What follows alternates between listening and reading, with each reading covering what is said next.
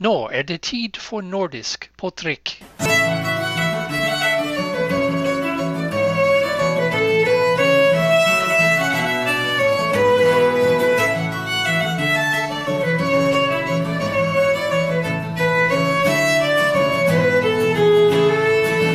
Welcome to our podcast featuring interviews, music, folk tales, and lots of hygge, all with a Nordic flavor.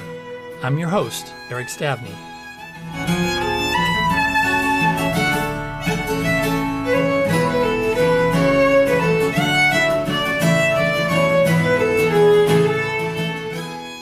Welcome to Nordic on Tap. In this podcast, we'll learn about the unique horse breed, the Norwegian Fjord Horse. But before we get started, I wanted to call out our listener survey on the website. It's right there on nordicontap.com homepage.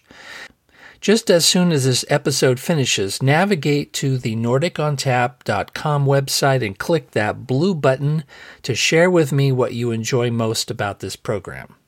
You can also contact us at nordicontap at gmail.com or leave comments right there in the comment box after the show notes, links, and photos on the website. And now you can click on the Buy Me a Coffee button on the website to contribute a few dollars to the show to help keep us going, which we would much appreciate. Hi, welcome to Fjordland. so, this obviously is Sandra, and she's the mother to Silja. So the breed goes back about 4,000 years. So put that in context. We have. And so it began this way for me seven years ago at a Norwegian Heritage Fair north of Bothell, Washington. I had grown up with sisters who were horse aficionados, and they got me to read some classics uh, My Friend Flicka, Black Stallion, the movie, uh, Black Beauty, Misty of Chincoteague, and, and later I became a fan of Dick Francis novels that have to do with horses and horse racing, and my appreciation of horses has slowly grown. And when I started to get interested in my Scandinavian heritage, I, of course, learned about sheep and cows and pigs that they have on mountain farms, but horses? I thought, Norway has horses?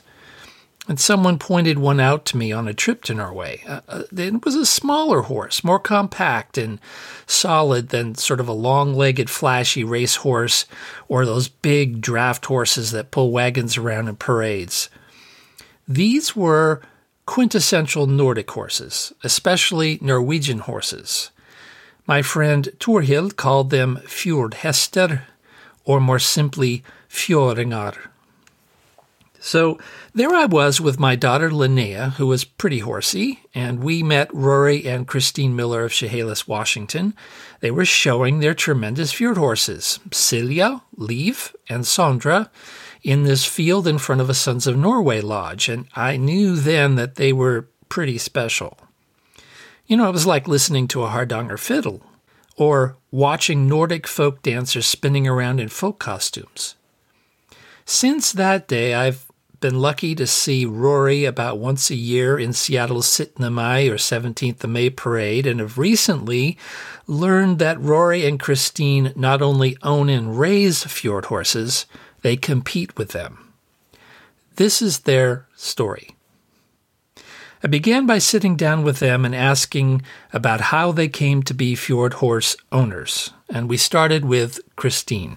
See, my history, we immigrated to the US in 51 when I was small and came to Washington. I have been absolutely a horse nut since before we actually even left Norway. I can remember the day I could tell the difference between a horse and a cow. And I, seriously. And so I've always been a horse nut. But when we were getting close to, well, I had retired. We had acquired a piece of land in Chehalis where we live. And we started talking about building a house there and moving and and that was a chance for me to get a horse again. And Rory, who hadn't had experience with horses, wanted to get into them and because he really liked them. And to his credit, at 59, he started taking riding lessons. You know, not many are going to dare that. And I hadn't put any thought into fjords because I didn't know there were any around here, or in, I certainly hadn't seen one. And it was Rory who did the investigating and found the national registry and then list of farms in this part of the country. And then we started looking for farms that might have horses that were within an eight hour drive. We didn't want to have several day drive to do it. We bought our first fjords and the mares were pregnant and we had the great idea that we were going to breed them and sell like breed one a year after we had the first two foals and then sell the foals.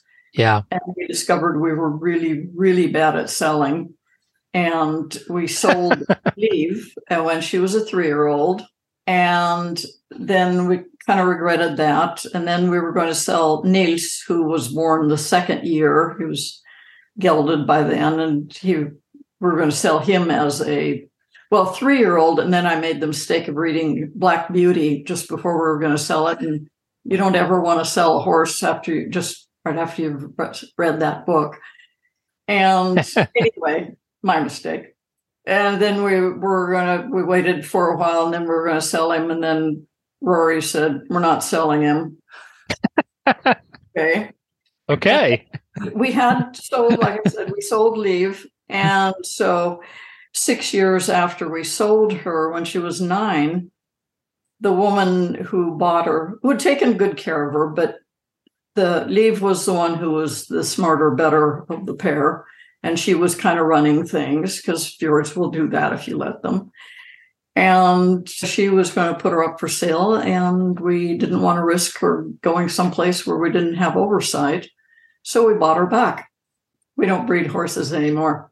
I'm hmm. Rory Miller, obviously married to Kristin, and we live here in Chehalis, Washington. We have five fjords, and we have a retired Arab who was my dressage horse at one point, and we have a retired mini horse that Kristin drove. It was a championship driving horse. I'm retired and have been retired for 10 years. So my life is very focused on the farm and the horses and particularly my driving. The best way to describe it, having horses is a lifestyle. And on Strawberry Hill Farm here or Strawberry Hill Fjords, that's what we do. We're up at 6:30, the horses are fed and cared for, and then at noontime once again they're given a lunch or turned out to pasture for for, for a short period of time. And in the evening time, there's the cleanup and getting them ready for night and feeding and all of that. We have five fjords. We have an Arab who was my dressage horse, and we have a mini horse, and she's a story too. Kristin is an advanced dressage rider and a very accomplished rider. I am I'm an okay rider. My passion is to drive. Having found some real fjord horse people I could talk to, I first wanted to understand the history of the breed in Scandinavia and what the horses were used for. I'd always assumed that they were used on farms. Is draft horse the right word? Workhorse? Oh, that's the hard one. It depends who you're asking that. Sometimes they're looked at as draft ponies. They're actually a horse breed. Right. get really technical about it. It's a horse breed. It was developed, and there's evidence archaeologically that they've been domesticated for around 3,500 to 4,000 years. And the early Norse started selective breeding them about 2,000 years ago. And they were small farms on the west side of Norway. So, and if a person had a horse, they generally had a horse. They didn't mm-hmm. have a whole lot. There wasn't a lot of land. And they lived in very close proximity, usually the same building, often underneath, because there are a lot of more houses are on the side right. hill, which was great for having cows and horses because then the heat from those bodies helped a little bit with heating the house. But so close proximity. So they had to have horses that were very sure footed. They had to be strong. And a fjord, pound for pound, is considered the strongest horse in the world they had to pull logs they had to do whatever they ride to town and so they developed to have to do just about everything and so horses that were not fitting the bill on that or had bad personalities ended up on the dinner plate and so, and it still happens. So it developed a very personable, people oriented, and highly intelligent breed. And occasionally they use that intelligence against you if they can, because they Right. are smart. But they're really great horses. But yes, it, it depends. There's so much there in as far as the definition of draft pony. There are some that call them that. And again, like I said, it's a horse breed. But in showing, yes, it's a horse breed and we can go in any horse class.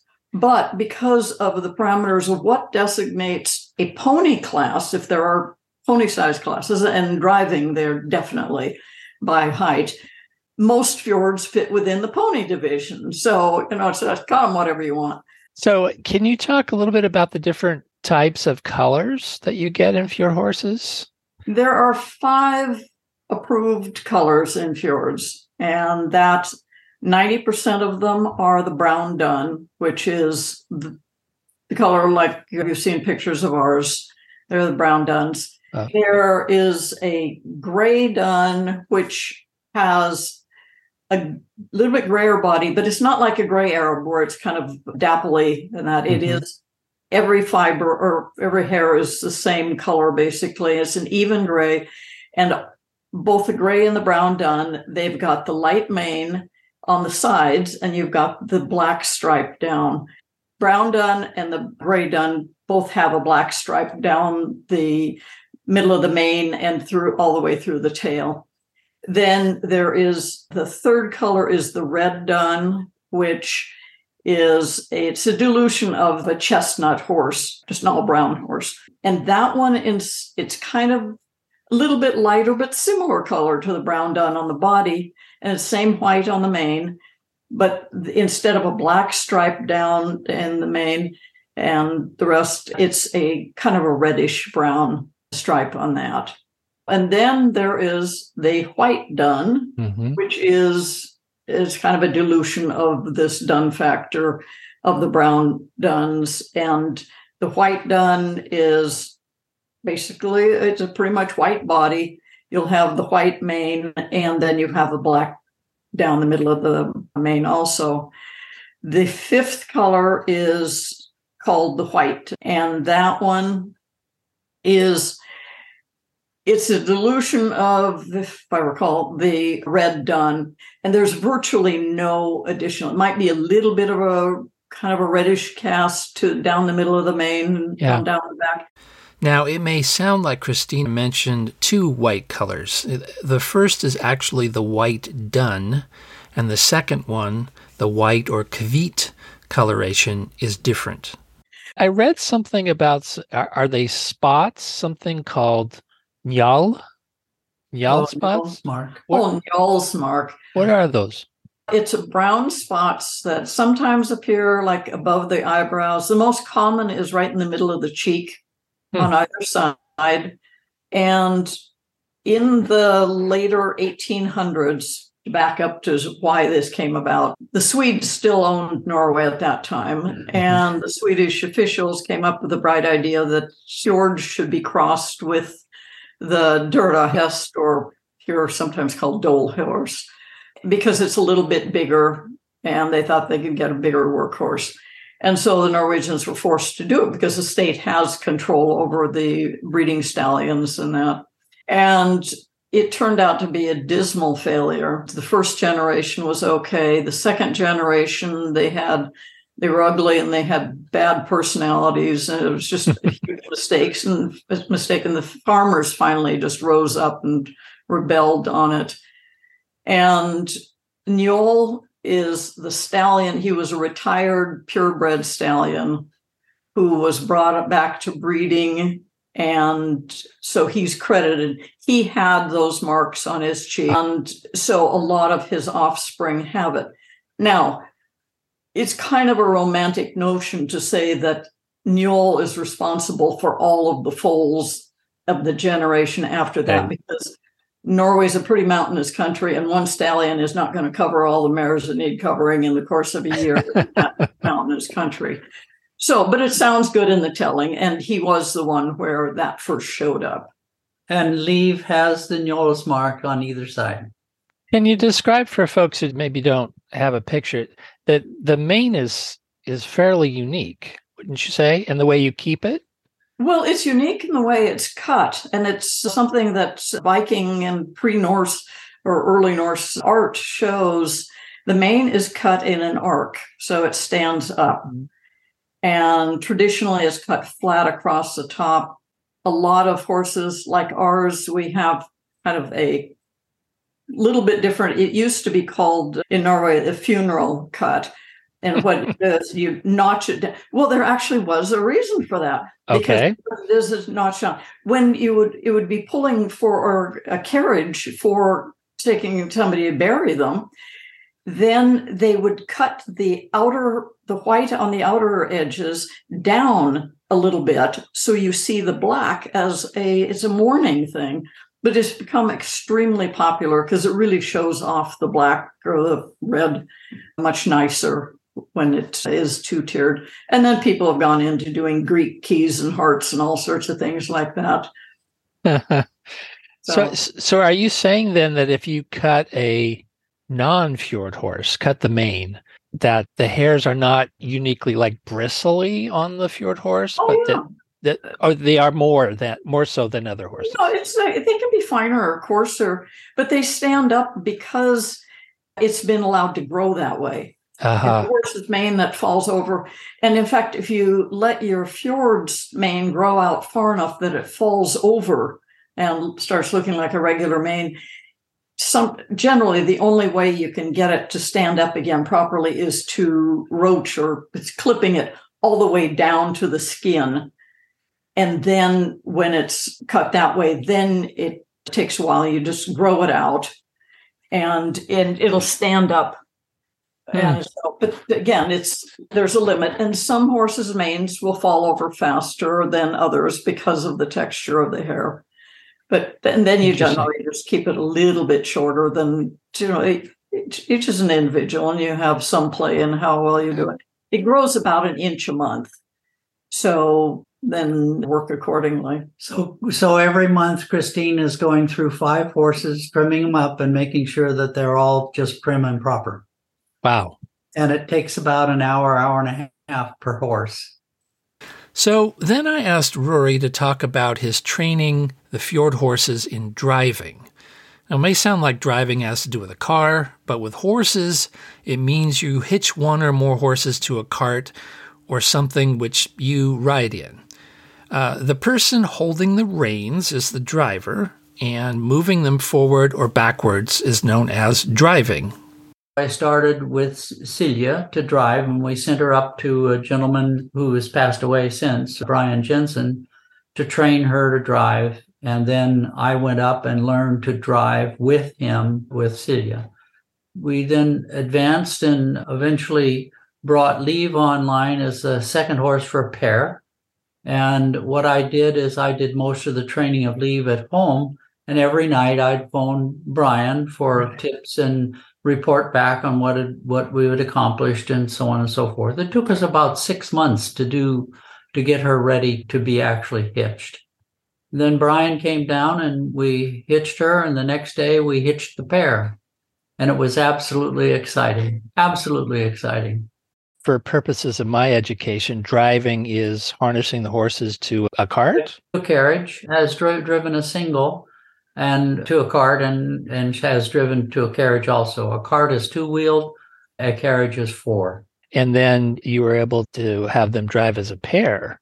So then I compete what's called combined driving events. And the first day is dressage, where there's a given pattern that, that's been driven in a limited size court. In this case, it's 80 meters uh, by 40 meters. And it's a pattern that, that's compulsory. And then the next day is marathon. And at the level I'm driving, at preliminary level, it runs anywhere from six to 12 kilometers. And in that are generally anywhere from four to six obstacles or hazards, one of which is water. And then the third day is precision driving. And there are cones that are traffic cones. They're 18 inches tall, and there's a little ball on sitting on top. The width of the cones is for me about not quite 10 centimeters wider than my wheelbase, so it isn't Oh. much. Tight. So I have about I have about a hand's width on either side to get through that particular course. There are 20 gates to go through. It is required that there's at least one serpentine, which is difficult to drive, and it's timed. So one not only has to be precise, but he has to be fast. And with the pair, you have the length of the horse, which is what two, two and a half meters, and then about another two and a half meters of carriage to get all the way through that particular gate and then line up for the next gate. So it's pretty hmm. tricky. We're not too bad at it. so last year we were reserve champion the, for the Pacific Northwest, and the year before we were the overall champions. And we've done that a couple of times. So wow. Kristin has driven singles and has done Singles.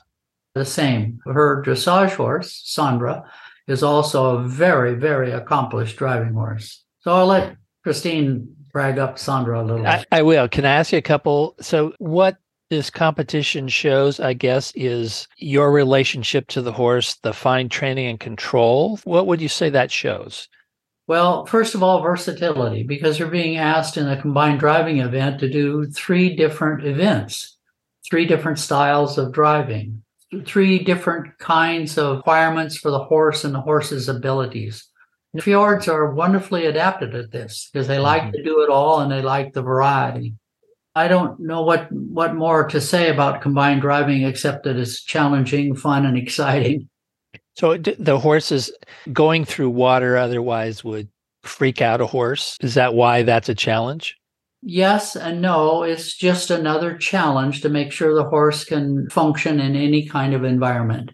Yeah, you were saying in the training description that a lot of it was getting them near each other or having one watch each other or just getting comfortable doing these really basic things. That's a lot correct. of that was. Uh, and for example, I would ground ground drive them so they weren't hooked to a carriage. I had long lines on them. Ah, walk behind and say I created a great big mud puddle out in the back, and I I drove them through it.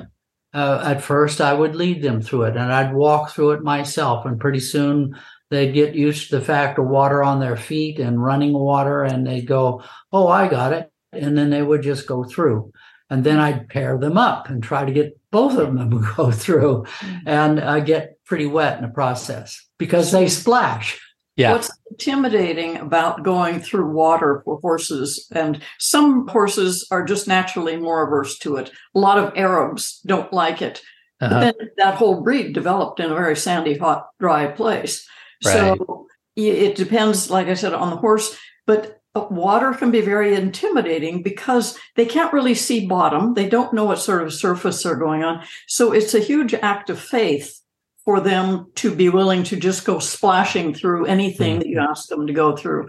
And that's why it's an important sort of a hazard in doing the marathon. Ground driving would is sort of what what you'd be doing if you hitched a plow, right? Is Correct. that- okay. Right.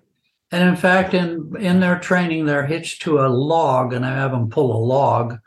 And I also have a stone boat, and I put a hmm. couple of bale, bales of hay in it to make sure it's heavy, and they have to drag it also.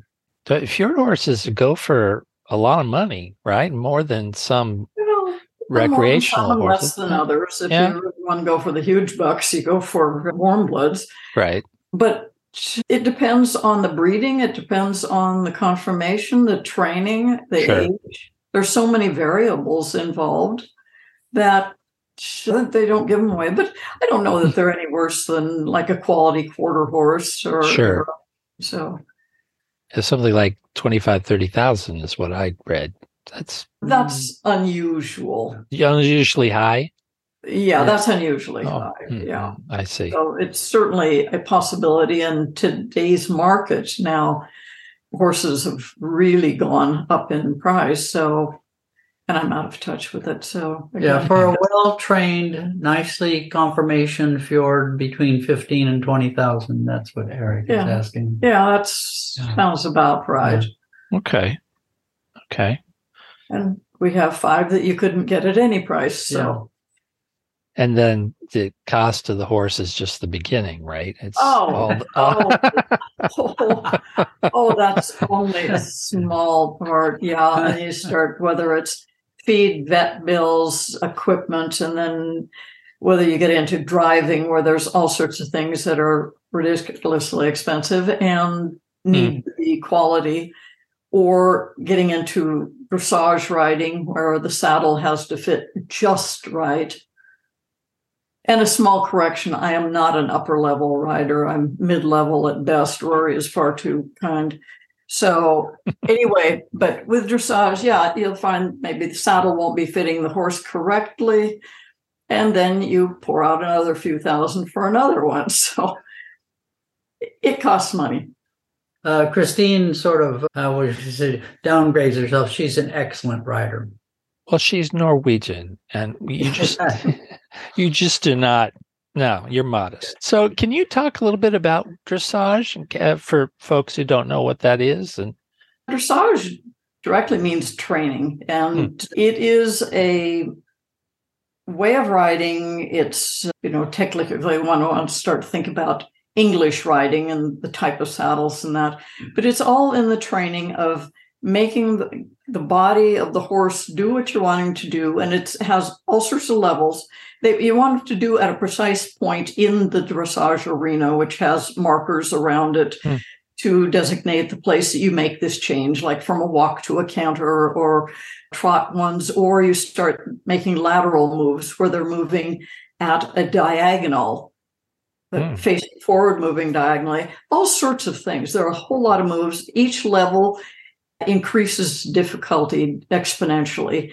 And it's like a dance between the rider and the horse. If somebody is interested, they should YouTube dressage riding. Then they'll see pictures of the really upper, upper level horses that I don't, not in that category at all. But it's a wonderful exercise. It's incredible mental and physical exercise for both the horse and the rider and you mm. have to do this as a team. Yeah. So there is a definitely a level of difficulty to it.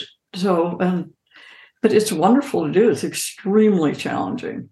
Then, when you drive a dressage test, it gets a little more complicated, and then you mm-hmm. drive a pair, and it gets even more complicated because you may correct one and goof up the other.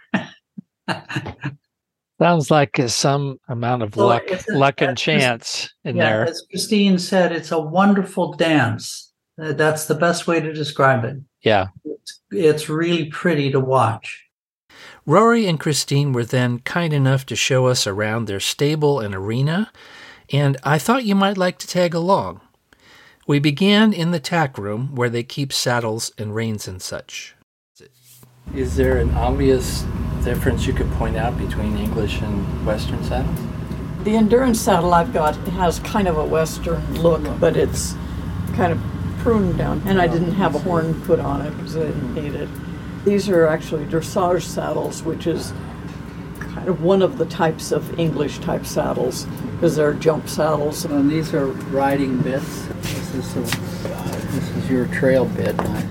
And then over here are all the driving bits. We use what's called a mullen, and if you look at it carefully, you'll see that it's curved to give them tongue relief, and it's at a 45 degree angle, so you don't pound their roof of their mouth too bad. So we have different kinds of reins. Reins. This is a Pears rein, and it's designed so that it crosses over. So Okay. This goes to the outside. Nice long. And this one goes to the inside and it goes to the other. Let's figure those about 10 feet. Eight, eight, uh, 10, 12. 12 feet long leather straps. There's a mathematical formula to hook these things together. It was designed by the Germans.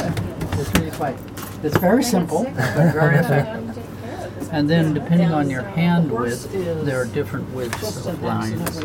Now, Silja, the fjord horse, was waiting for us with her head over the rail but she was missing this cloth over her head that the other horses had. This cloth has mesh screening around the eyes so that she could see out. Where's your mask? Silja, honest to Pete.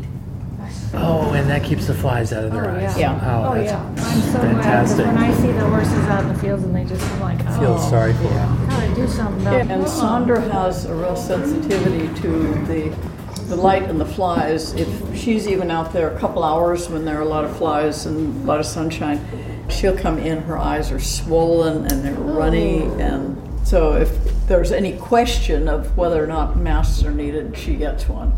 Now, we learned that there are competitions that stipulate the age of the horse and the rider. If all goes well, she and I are going to do what's called a century ride this year, which is through the Dressage Federation. That you can do it driving also, which Rory's thinking about some years when he qualifies to do it. The main criteria, you have to ride a dressage pattern in front of a, a judge at either a schooling or an accredited sort of show. Any pattern of dressage and any level you want, but the necessary criteria is the horse and the human's age has to add up to 100 or more. So, and we hit that this year. In we old girl. So, so in two, three years, Rory and his girls will qualify and he wants to do it driving. So, So if they lived 25, 30 years, you got to be at least, what, 75 Yeah. something? Right. I am 75 this year. Yeah. Then we were shown their horse whips, and we talked a little bit about reins for a pair of horses. If you hold this, you generally hold them about here. And Yeah. you feel the weight, take it the hold with your hand there and lightly, and you kind of find your own balance point. Yeah. Now move your hand way back on it. Feel how heavy it feels now? Yes, I do. So you find the balance point, and everybody has to find their own spot and what their preferences are with. And you've said it's about, at least with driving, it's about touching them and steering, not like you're cracking the whip. Oh, heavens, no, no, no, no, No, no, no. it's all touch. It's a cue. It's like when you're driving, you don't have the leg cues that you have with We don't riding. have brains really as much. Well, you got, either. right- yeah, the reins still, they They're longer. communicate up there. That's both. Because with pairs, they have, Oh, look there at are two reins that are wide. right, Yeah. and they The cross. left side Yeah, you were- goes- that's what you're both showing goes us. to the left horse and the right to the right. Uh-huh. So what you do to one, you do to the other, which is why it's important to, if you drive a pair, to do actually most of the practicing and working with them as singles. So they learn how to do it right and get the right cues.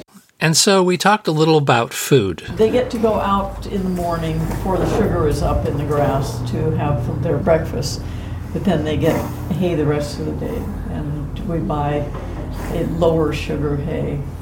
That's the downside of having fjords in this kind of country where we've got temperate climate, grass grows well. Just Norway is 95% non-tillable land. Yeah, Right. it's kind of cool. And so they grew up in rough terrain and slimmer pickings. And so we don't let them out there.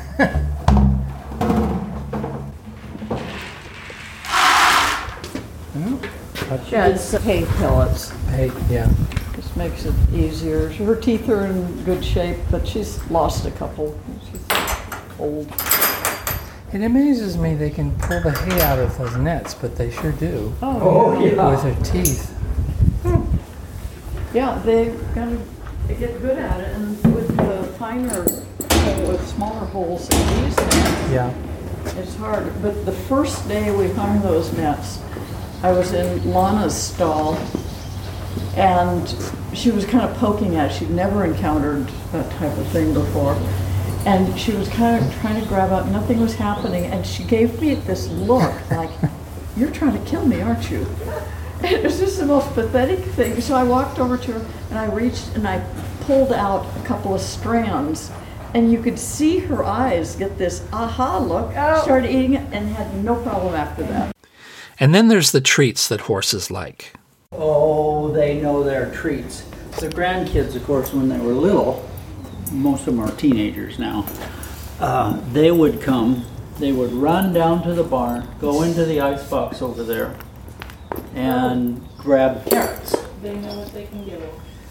And so all the horses associate short people with carrots. Now, adults that are short they associate with carrots. Training horses for competition includes teaching horses how to get into a trailer. So it's like talking about training to get into a trailer. People think that if they got a horse that isn't wanting to get in, uh, you'll see a lot of people, they'll get in the trailer and they'll stand facing the horse, who is, first of all, being asked to go into a very claustrophobic area. And small spaces are where things live that want to eat horses. You know, in a wooded area, in a caved area, contained Yeah. areas. Horses want to be out where they can see what's coming at them.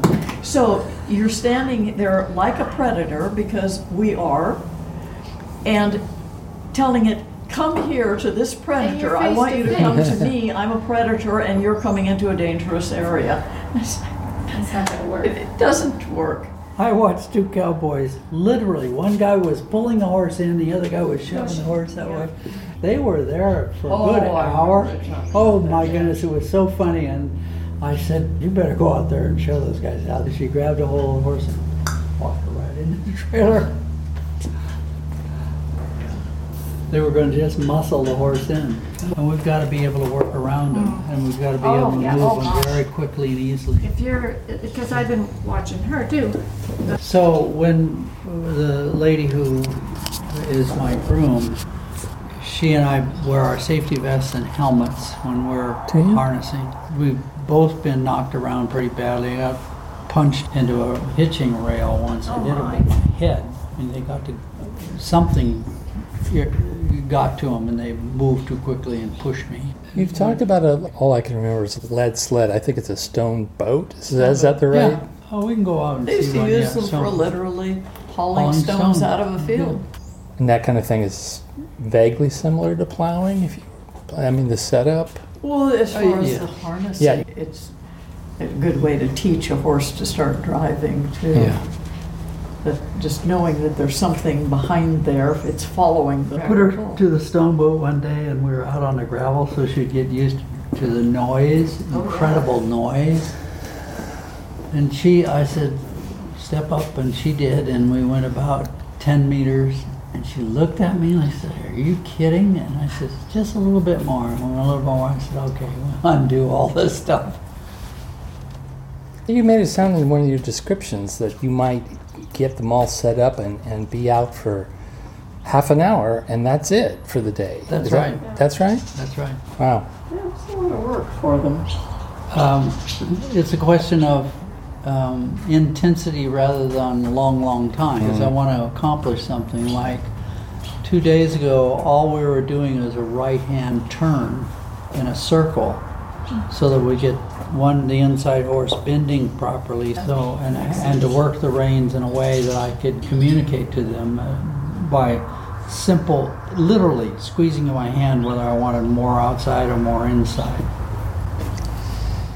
Rory and Kristin have an arena next to the stable, this large rectangular yard with a fence around it where one rides dressage or practices one's routines. There were these curious numbers and, and letters spaced around the arena on the fence that I, I couldn't figure out. So the markings in the in a dressage court where the German king came to visit, and so they put parking signs up. So K for the king, Okay. Oh, uh F is for Fürste, or the prince. Right. Okay. So they put up all these marking signs Yeah. so that they could park their horses. Well, then the cavalry came in and thought, well, leave the signs up and we'll just use them for training. And that's how they occurred. Then the French said, well, then you have to have letters for the middle. X is right square in the middle of the arena. So there's a little X under the Okay. E. Oh, yes. And I is over towards the middle, and G is towards the middle. So that's how they all came to be, and it's sort of comical. And dressage riders are constantly checking how their horse is going and how they're sitting. So there are mirrors so you can see See that. everything. Huge mirrors. And when I drive down the center line, I want to be able to see, I want to see that A right behind my carriage so that I have a nice straight line. And you can see I was practicing 20 meter circles and then I, I did a shorter circle. I was going for 15, but it's actually a little bit bigger than a 15 meter circle. This is 20 meters wide by 40. This is a short court dressage course. And you just learn how to make it round? I've been doing this since 2008. You can see that I can do a halfway decent circle sometimes. yeah. Instead of an oval or something. It became obvious to me, as you've no doubt heard yourself, that there's something special about the horses and how Rory and Kristin relate to them. How that relationship is critical to working with them. And as we finished our time at the farm, I wanted to hear Rory and Kristin talk a little bit more about that relationship.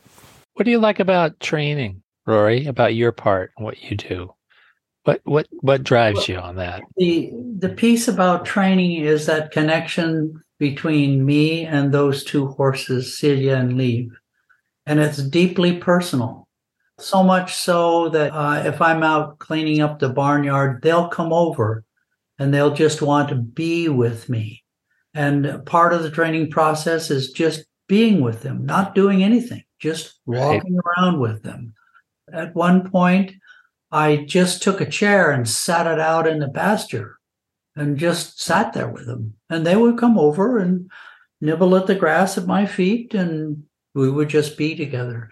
And when that connection happens, I know that there are times in driving when I thought I just had the thought about doing something and they did it. And it was incredible, incredible experience.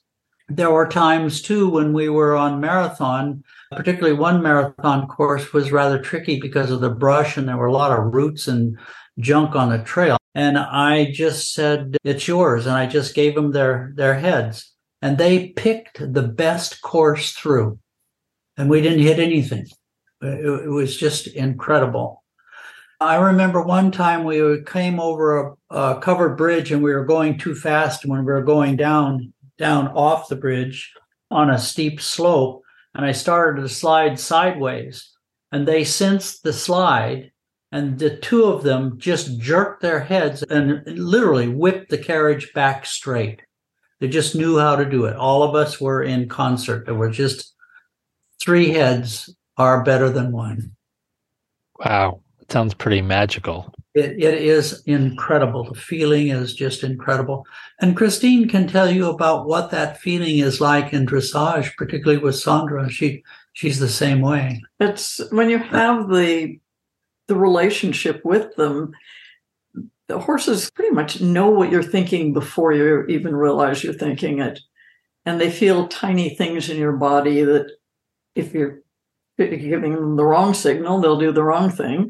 But when you get it right, it's lovely. And but it's having that relationship with Sandra. When we bought her, she was afraid of people, and we had to trap her to catch her because she just had no trust. And over the years, she's become this incredible animal who I've done just about everything with her. And you get a relationship that's just like no other.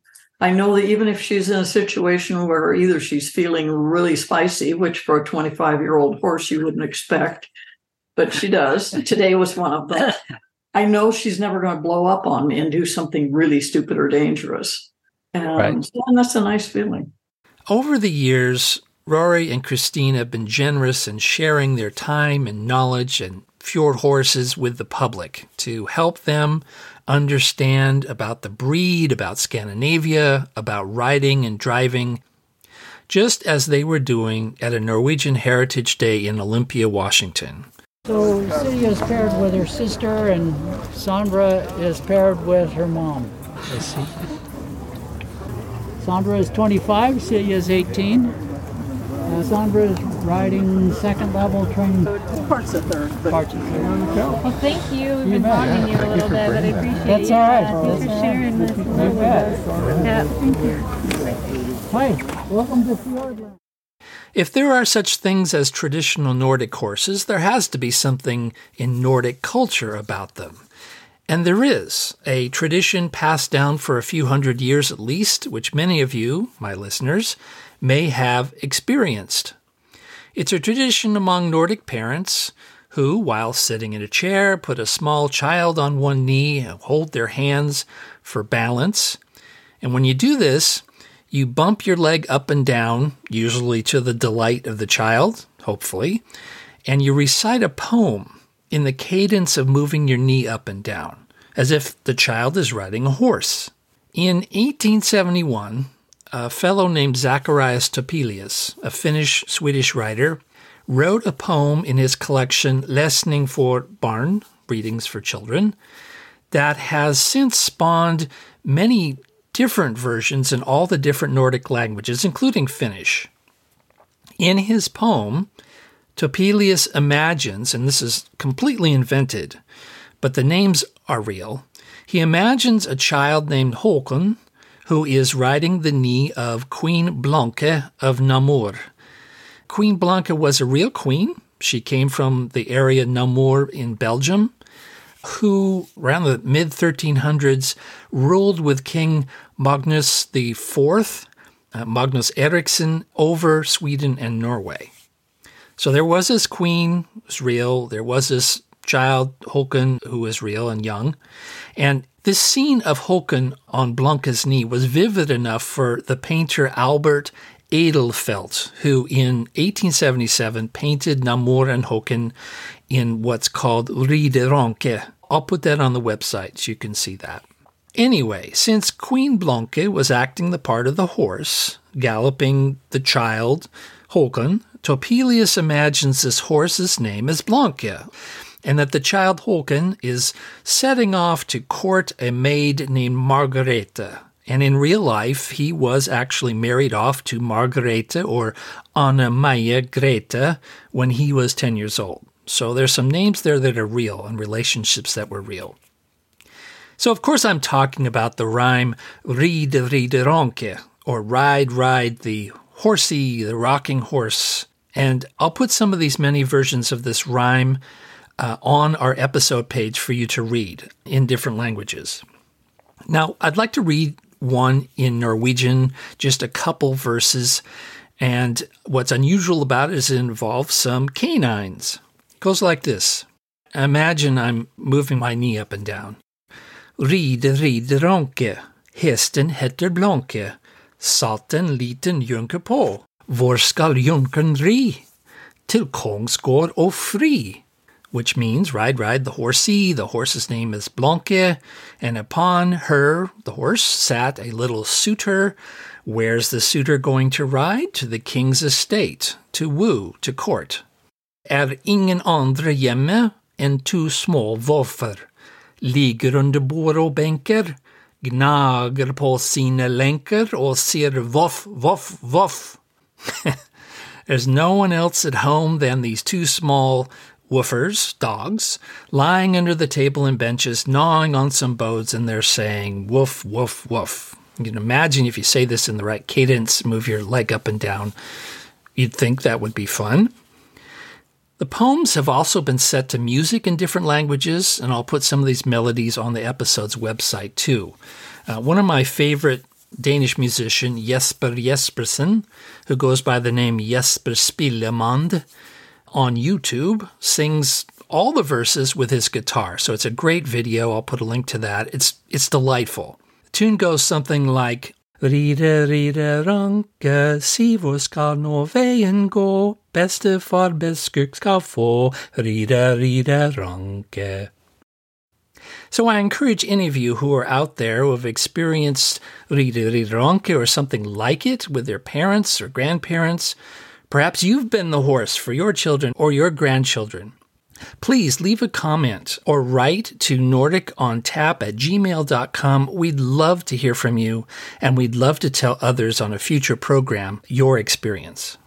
Don't forget to check out the show notes for more information and extras from this episode. Depending on what app you're using to listen to the podcast, you should be able to find them, the notes, by looking for a button or a link labeled show notes or episode notes. If you're using Apple Podcasts or Google Podcasts or Podbean, you can simply scroll down while listening to an episode and the show notes should be there. For other apps like Spotify, Overcast, Pocket Casts, you may need to tap a button or a link to access the notes. And if you're having trouble finding show notes, don't hesitate to reach out via our website, nordicontap.com, or through our email, nordicontap at gmail.com. We'd be happy to help you out. And if you appreciate and want to support the show and keep us going, click that Buy Me a Coffee button to help us out with some funds. Of course, Nordic on Tap will continue to be and will always be free to listen to. That's it for this podcast. I thank Rory and Kristin Miller for sharing their experiences in raising and training fjord horses.